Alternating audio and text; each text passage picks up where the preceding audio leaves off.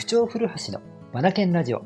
この番組は本を読むことを第一とする学び研究所の塾長古橋が日々の授業づくり、受験指導、教育相談の中で気づいたことを皆さんと一緒に学びに生かしていくラジオです。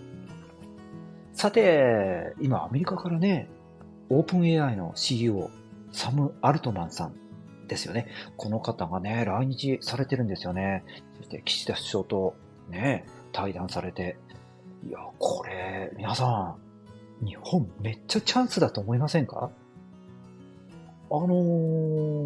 ヨーロッパで AI が受け入れられないような、なんか流れになってきてるじゃないですか。規制されるような流れにね。で、中国も規制してるでしょ？ってなってくると、アメリカの OpenAI、もう日本ですよね。日本に拠点を置きたいっていう話なんでしょ？これ絶対岸田さん乗った方がいいですよね。乗るべきじゃないですか？日本復活ののろしを上げることになると思いますよ。AI 立国とはいかないかもしれないんですが、AI を使ったビジネスを広げていくっていう、もう大チャンスを得たと思うので、これね、絶対波に乗るべきですよね。もうそう思うんですよね。河野デジタル層も多分同じようにお考えなんじゃないですかね。これ絶対ね、前向きに捉えてもらいたいなと思うんですよね。日本復活する大チャンスですよ。さあ、そんな中でですね、先日質問をいただきました。はい。小学3年生の女の子をね、お持ちのお母さんからの質問です。はい。今、やるべきことって何でしょうかということなんですよね。今、小学3年生のお子さんがやるべきことって何でしょうかというご相談です。はい。これについてね、僕は考えてみたいと思います。はい。冒頭のね、ニュースのお話でもあった通り、もう AI 全盛になってくると思われますので、っていうかもう避けられないでしょう、AI は。はい。そのような中で、子供たちが小学生の高学年、中学生へと成長していく中で、何を身につけていったらいいのかということですよね。僕はですね、もう、世間のね、テック関係のお仕事をなさっている方が、もう声を大にしておっしゃってる通り、もう間違いなく問題解決能力だと思います。問題解決能力ですよね。チャット GPT に代表されるような、もう最先端の AI、これ使いこなすためにはですね、やっぱりこちら側からどのような質問をしたらいいのかというところが問われるわけなんですよね。つまり質問力ですよ。質問力。それ相応の質問に対しての答えが AI から返ってくるっていうのはもう周知の通りですよね。なので、自分が得たい答えがあるならば、より解像度を上げて質問をできるか、つまり、自分が頭で描いていることを分解して、それを言語化、それを AI に投げかけると。で、それが返ってくるわけですよね。ですから、ここで問われるのは、言葉の力はもちろんのことなんですが、何が問題なのか、自分は何をクリアにしたいのか、解決をしたいのか、と思っているのか、これなんですよね。だから、問題を解決するためにどうしたらいいのかということが分かっていないと AI 使いこなせないと思うんですよね。もう、皆さんのお仕事で AI 使ってらっしゃる方結構いらっしゃるんじゃないかなと思うんですよね。僕たち学び研究所ももうかなりの割合でお世話になってます。はい。もう圧倒的に生産性が上がりましたね。このスピード感はもう今までの導入する前と比べたらもうどうなんでしょうね。10倍とはいかないですが、5、6倍、7、8倍上がってると思いますよ。全然違いますね。仕事のスピード感が。はい。さあ、そんなさなかで小学3年生の子たちですよ。問題解決力を身につけるべきだと思います。じゃあ、問題解決力ってどのようにしたら身につくのか、ここですよね。皆さん、どう思います？問題解決力。はい。僕はね、やっぱり家庭の会話がとても重要になるかなと思っています。はい。家庭の会話の中に論理性を持たせることを提案したいですね。論理性。で、ここで言う論理性っていうのは3つです。3つ。1つが、比べる。比較ってやつですよね。比べるっていうこと。それから2つ目が辿るっていうことですね。なんでこうなったのか、因果の関係なんて辿るですよね。それから言い換える。これつまりどういうこと？言い換える。これってアナロジーですよね。この3つ、これを家庭の会話に落とし込んでいく。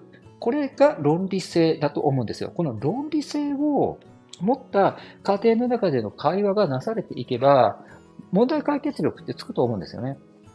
だって皆さん、問題解決力、何か皆さん問題に当たったとき、どんなこと考えます？僕ね、最近保護者の方からお土産ということでコーヒー豆をいただいたんですよね。コーヒー豆。はい。で、コーヒー豆をいただいたのはいいんですが、ここで問題発生ですよ。はい。これどうやって飲もうかですよね。自宅にはコーヒー豆をすりつぶす機会がないんですよ。僕持ってません。さあどうするか。ここで問題解決力の出番ですよね。うん。まずは、他のもので代替できないかということを考えました。うん。例えばすり鉢でスリスリする。それからフードプロセッサーで一気に粉々にしてしまう。ありですよね。で、それでもうまくいかないならば、まあ買うしかないかな。機械をね、専用の機械を買うしかないかな。ということでね、3つほど僕考えたんですよね。うん。はい。で、結局どれを取ったかっていうと、すり鉢でするのは、労力もかかるし、時間もかかるので、これはやめようってなったんです。で、2つ目のフードプロセッサーを取ったんですよね。うん。はい。はい。さあ、この中でですね、まず問題解決力として、比べるということを僕知ってますよね。すり鉢でやったらどうだろうか。それからフードプロセッサーだったらってことで比べてますよね。うん。はい。比べることによって、何を取ったらいいのか、そこで優位性とかメリット、デメリットなるようなものが出てきて判断しやすくなったわけですよね。うん。これって論理力のなせる技なんじゃないかなと思うんです。うん。比べるという論理力を使ったわけですよね。はい。そして、ここまで振り返ってみると、豆をいただいたと。で、この豆をすりつぶすためにはどうしたらいいのか。だからここ、たどるっていう、ものの考え方、思考してるの分かります？たどる。うん。こうなるとこうなる。こうだからこうだ。たどるってことをしたんですよね。これも論理ですよね。うん。もうここで、だから、比べることをし、たどることもしてるんですよね。これにより、まあ僕はね、コーヒーを飲むことができたわけなんですよ。結果的に。ものすごい美味しかったですよ。うん。さらに、今回の件を言い換えてみましょう。そうですね。困ったらすぐに物を買わず、まずは考えてみる。このように言い換えることもできるんじゃないかなと思うんですよね。このようにして問題解決をしてみました。はい。まあ、これをね、自分一人で行うじゃなくて、家庭の中でお子さんと行っていただけたらなと思うんです。多分ね、日常的にね、何かしらこれどうしましょうっていうことがね、あると思うんですよね。うん、台所の中とかね、お掃除とかね、家事で考えていくといろいろ出てくるんじゃないかなと思うんですよ。ちょっと見渡してみたらどうですか？で、この問題に当たった時にお子さんと一緒に考えてみると。うん。これ、何をやったら解決できるかな？とか、これをこうしたいんだとかね。うん。これをこうする、たどるってことですね。こういったことをお子さんとコミュニケーションしながら想像をしてもらうと。うん。そして、解決をしていく。うん。当然ここには言葉が必要になってきますよね。だから、語彙力というのがとても大事になっていくので、普段から本を読んでいるということはもう大前提としますよ。うん。で、なるべく言葉を使っていただいて、この、比べるとか、たどるとか、言い換えるというのを意識しながら問題解決、これを試みていくってことをやってもらえたらなと思うんですよ。うん。はい。で、これらができた状態で問題集を解くということになってくるわけなので、これが理想的ですよね。今のうちにやっといてもらいたいなっていうことは。これは小4、小5、小6でも同じだと思いますけどね。問題解決力って問題集から身につかないんですよ。実践を通した方が断然身につきますからね。はい。で、これだけ AI がですね、世間に浸透し、さらにもっと進化していくことが、誰にでも予想されるっていう世界で子供たちが成長していくとなると、学校のテスト、それから入試もガラリと様変わりすることが予想されるじゃないですか。うん。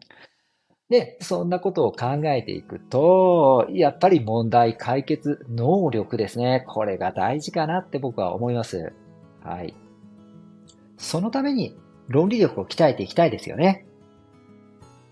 さあ、今回はですね、小学3年生のお子さんをお持ちのお母さんからの質問に答えさせていただきました。はい。この番組はね、参考になったなって方はぜひいいねをお願いいたします。そうそう、この番組 Apple Podcast でも配信をしておりますので、iPhone からもお聞きいただけます。はい。それでは今日も最後までお聞きくださりありがとうございました。Read more, learn more, change the group。素敵な一冊を。